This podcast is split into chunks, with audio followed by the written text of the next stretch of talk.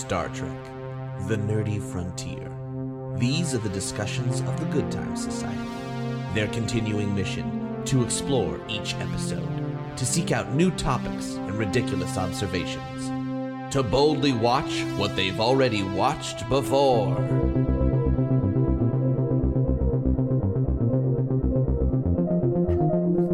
Yeah, I could have cropped it better. That's true. I'm a little big. Oh no, I just meant.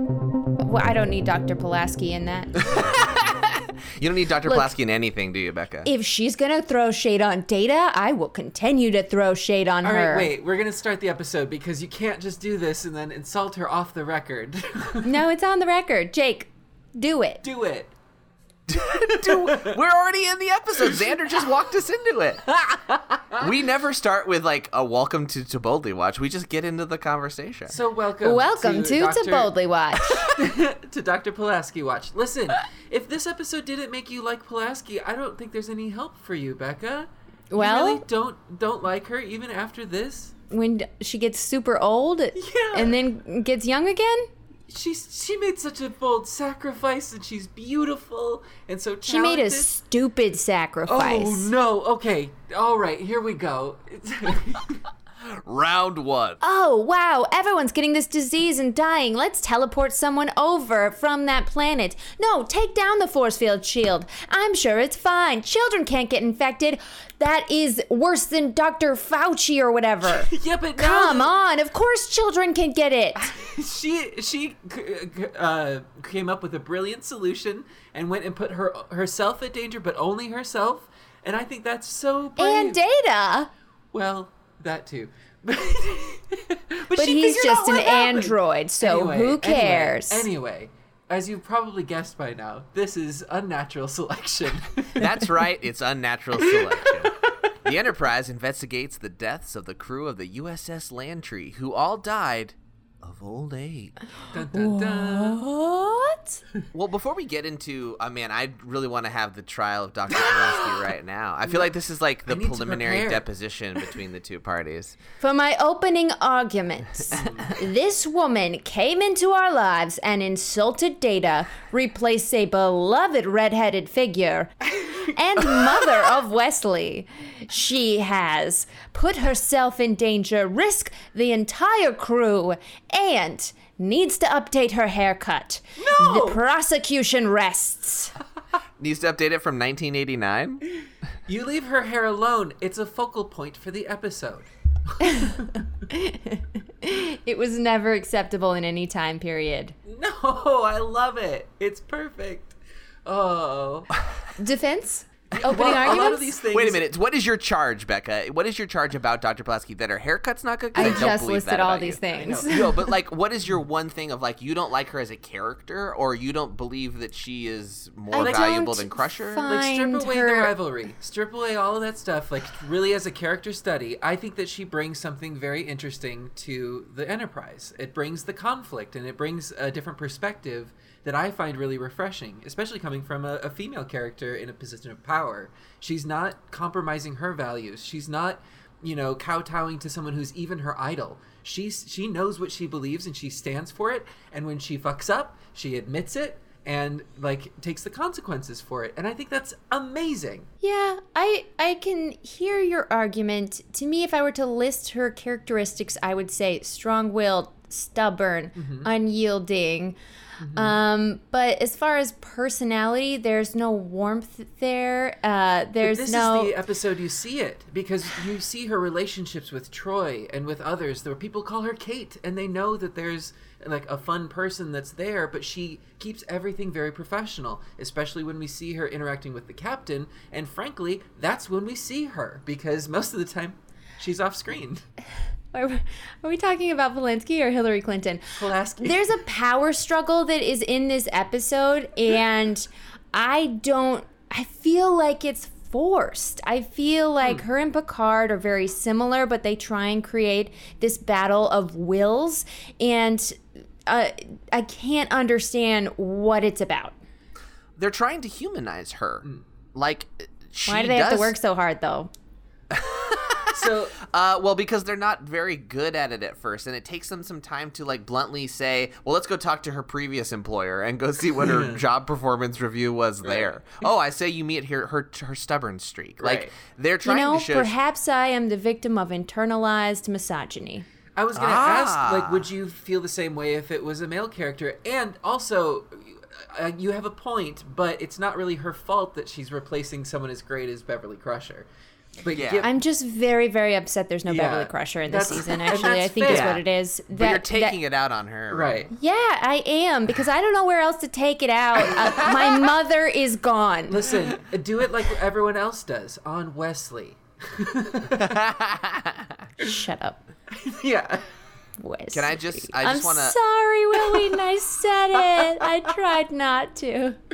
A really quick tangent. I understand. I don't really love Dr. Pulaski's hair either, but Diana Muldaur it has some of the best headshots from earlier on in her acting career that I've ever seen. I just put a link to it in our chat, and I will put it in the description below. Don't worry, I got a screen share incoming. Ooh. Oh, nice. She's beautiful. I, She she's is beautiful now. gorgeous in this photo. I, d- I think the haircut in the show doesn't really do her justice. Yeah, look at that. Now that is some hair. Yeah. Gorge. that's a haircut. Okay. Um, but yeah, that was a while ago, so not necessarily in the Star Trek days. Let's do this in the context a little bit of the episode. So walking into, um, walking into this, we get a distress from the Lantree. The Lantree is a transport ship, and we can't quite make out what their deal is because communications are like kind of scattered, from what I understand. Well, how about we just beam aboard? I think we just got to beam aboard. We just we just got to beam over there. No That's masks. Worf's advice. Yeah. Well, yeah, Worf's always the guy to give the wrong advice that they can shut down and then talk about things more rationally later. That's kind of a device that we're going to start to see more and more of, unfortunately. Sorry, Worf. I know, I know. uh, but before that, actually, I, we should also mention that Picard mentions to Troi, like, they're trying to evaluate Pulaski because they still haven't really gotten down to her vibe on this ship yet. So they're definitely, there's a, I think, Becca, what you're asking about of them trying to, well, how they humanize her is they're trying to point it out in this episode. They're like, let's let's see things from her perspective. Mm-hmm.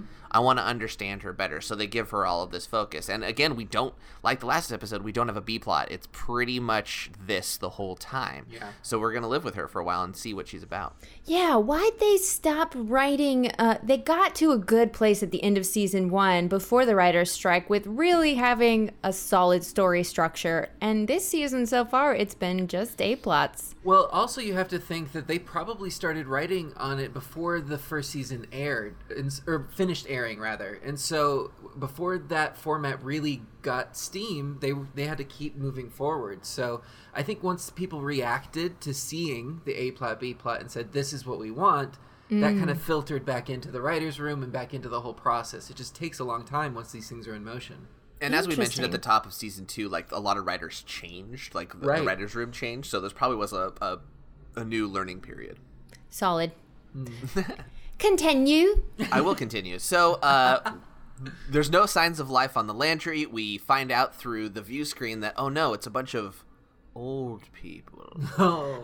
Can we talk Boy. about this view screen though? Because getting in there was, I feel like the hardest part of being a captain is having to memorize all these access codes to get into the view screens of different sh- Federation ships. So, this is actually, I think, a pretty direct reference to Star Trek II The Wrath of Khan, very uh, where movie. they actually do this in.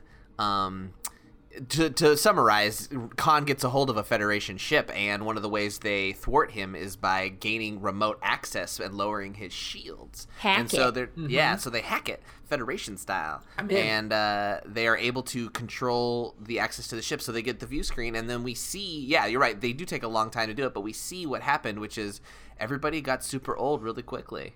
Yeah. A battle with time that they lost. Wow. But Riker points out this captain is my age. yeah. but Riker's not old. Look at that beard. So distinguished. so young.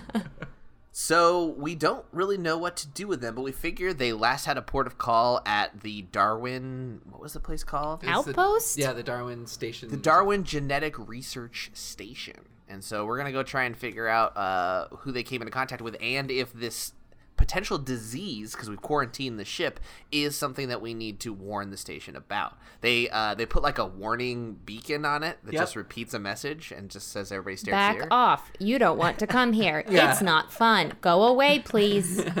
That's word for word it, what it was exactly. It's basically a Romulan invitation, is what it is. this is Romulan bait. yeah. They definitely want to go inspect now. Uh, and then we meet a Pulaski fangirl. Me. A Polanska like. yeah. Pulaska There's no lights. end. You've got it. You've got me getting the end Yeah. now. Damn it. No, but see, this is this is just to show you how how advanced she was in the field and how respected she is in the field of science of all places in Star Trek. That's amazing. She's beautiful. It's pretty cool. She was like, "Oh, that's my old book." Yeah. she did say that. That was a while ago or something. Um, like that. obviously, this fangirl hasn't read my new stuff.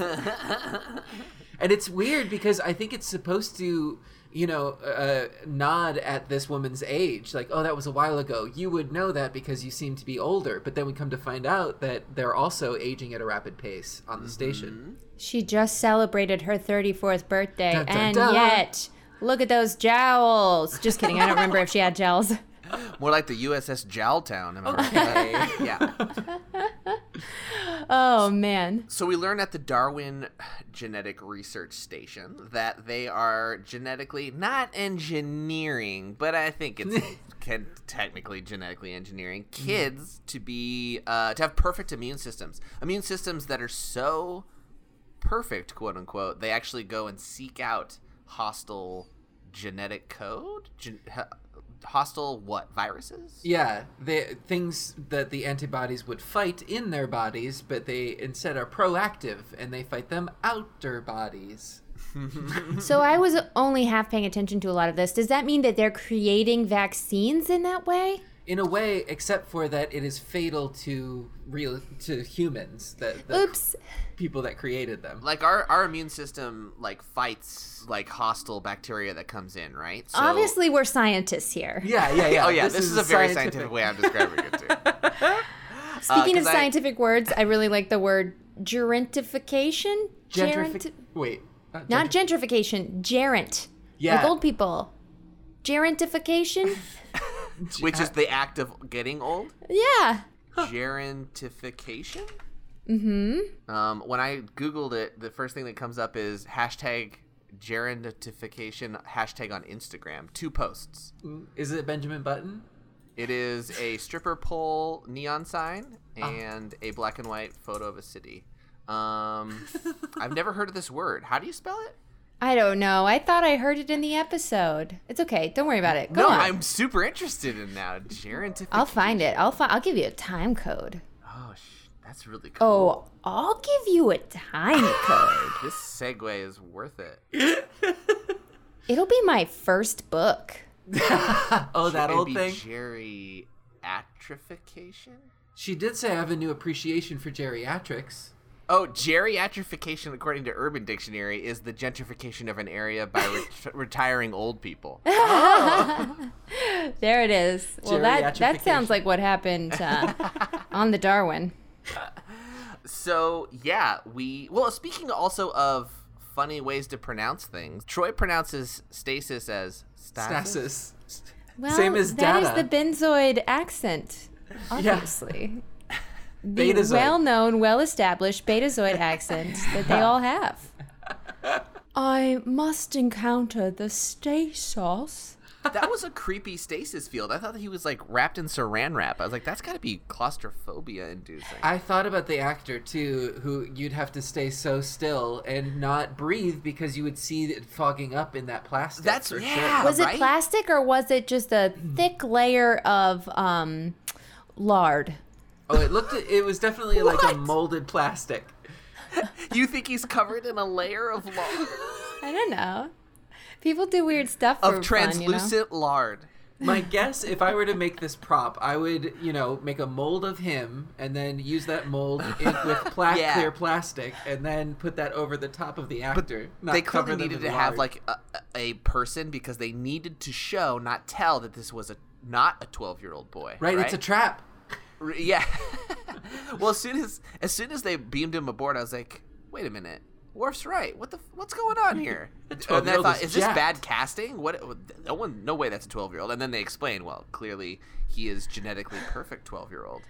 I don't get it. It doesn't make any sense why we have this episode. Uh, it was called a geriatric phenomena that we just Oh. learned about. And when they beam us a child, he's not a child. How unexplainable. I'm still, I'm still gonna take geriatrification as a word from now on and refer to it to like you're really geriatrifying yourself. yeah, And that's you just know. getting older. You're acting older than you really are. Mm. Not 35. Um, other tidbits from this episode: Chief O'Brien is now a character. I, Thank yes. God. I mean, this sex pot needed some lines.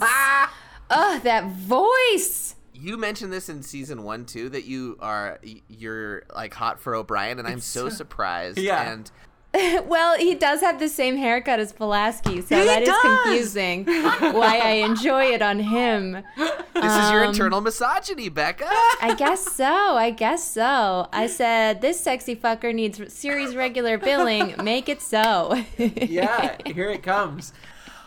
It's the accent, Becca. it's the accent. It's 100% the accent. Got it. Boy, you're gonna love DS9. I just melt. um, this is also where we can see. I, I commented about this about Data piloting this shuttlecraft that happens, but we also see it in this transporter room. The panache that people use these consoles with, either raising up something or piloting a shuttlecraft. It's a full contact sport.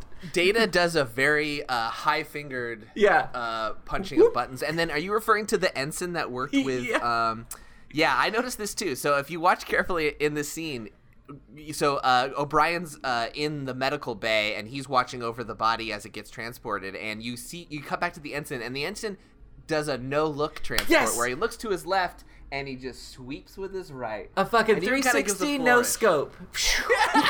Ooh, that's called mastering your craft. Yeah. And Yeah, this like one hell of incredibly dangerous transport that takes all of our focus. Just I won't even look.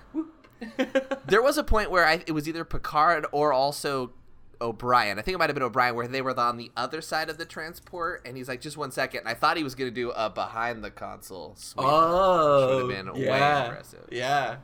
Oh, that's big. That's Yeah. big. I don't know if anybody appreciates that but us, but I. I uh, so all right, so we've established we've established pretty much what's happening plot wise. So let's talk more about Pulaski. She makes some some choices in this episode. And Xander, why don't you kind of Yes. lead us off with like why you think that she is a re- she's making redeeming choices. So I think the main focus of the episode is what, like you had mentioned earlier, to explain what we've seen of Pulaski so far. We, as a, as an audience, we've seen her be very, you know, stern or stubborn or you know abrupt, especially in her treatment of the others. But then we find out that there's all there's always the other side of the coin. And we find out that a lot of the decisions she makes, she has to. As the chief medical officer, it's these tough calls that she's forced to make all of the time. Uh, and she has developed a relationship with the other members of the crew. We even come to find out that she's a fangirl of Jean Luc Picard and stopped her um, her position on another ship to come and join the Enterprise. Um, so you can't blame her because Beverly left. okay. yeah.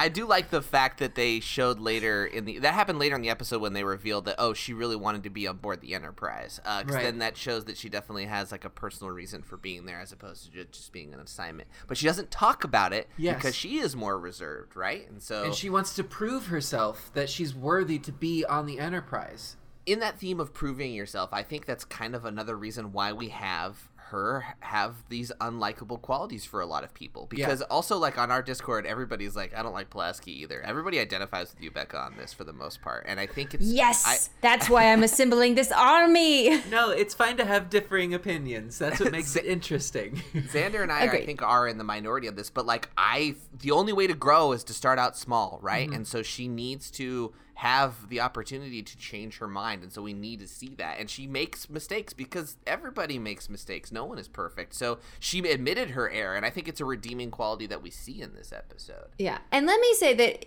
I like the actress. Right. I I don't like the way the character is written. I think she's Sure. sure. And I think she is a good doctor, and I think she's very believable as the chief medical officer, and I think she handles that power that comes with it well. Mm-hmm. I just think she's written so dryly. Yeah, and I think that that's a night for me. It's a welcome contrast to the characterization of the other crew members. You know, it's nice to have that balance, and it, it, she can get really sassy, and it's it's a lot of fun, especially with some of the banter with Data. Yeah, I just like to see what happens when she lets her mullet down. But like, I can say more things that define Pulaski's personality than at this point in the series I can about Crusher. Not saying I Lies, dis- lies, blasphemy. No, no, Get out. I like Beverly Crusher, but I'm saying she isn't super distinct yet. She's yeah, but I think she did more in this episode. Gates McFadden was more present in this episode than any other character to me. I don't know where I'm Oh, going wow. with that. She's always on my mind. I put her visually, like I But see not- her in the background of every. That's it's like you have Jake's that poster green of her on screen your wall. Becca. Like you can't help that. That's what it is. Thank you. Like I don't think it's the creator's choice that Gates McFadden is very present in this episode for you only. Okay, but getting back to like the episode itself, Mm-hmm. um, as soon as she erases the force field of Saran wrap from this sweet boy and his tidy whities, she immediately gets like terrible tennis elbow. No, it was like 18 minutes. They said she had been alone on on the shuttle for quite some time. Then we cut back to her, and then she has the flare up of the arthritis, which is a c- first sign of a concentrated dose of this thing. and they did mention it was concentrated because of the size of the shuttlecraft. I think. Well, because all of the other kids were in this containment unit, so everything that was coming out were small doses, except for the people who brought it back onto the ship. That was a mm. large dose of it, which is why it took out the ship so quickly. Question: We don't know how it's transmitted, so why didn't she put on a hazmat suit or her own Saran wrap bubble?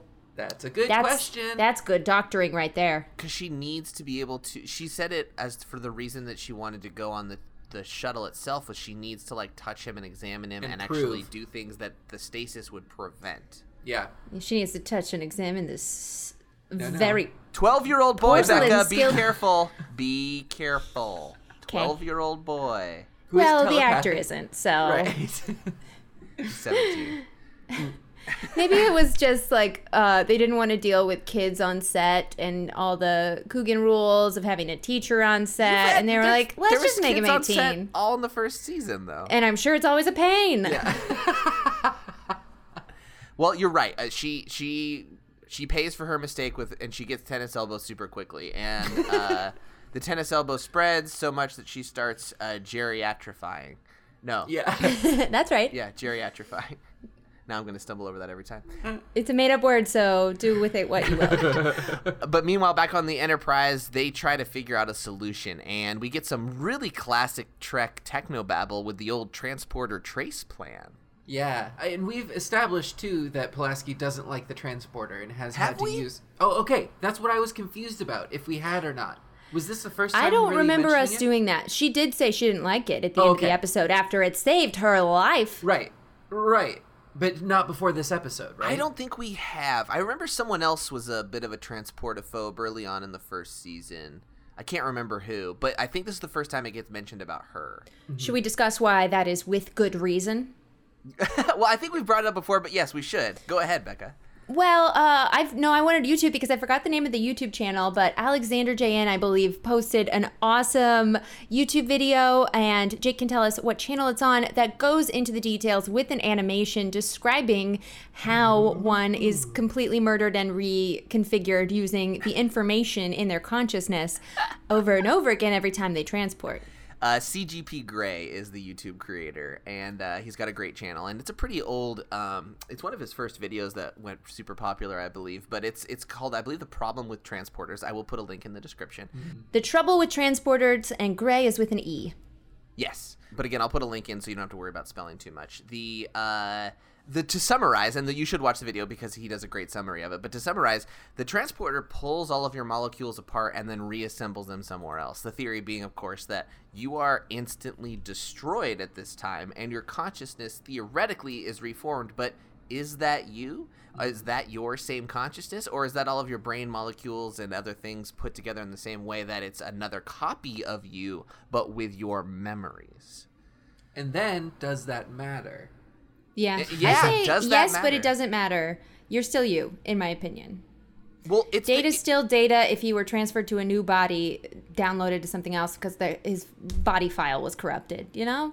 Body Well, file. we, we kind of discussed this a couple of times already in this season. We actually did this first with, I think, um, Elementary Dear Data, right? Because it's, Well, I think, my consciousness has been transferred uh, and I lost those files, so I forgot that we did. Sure.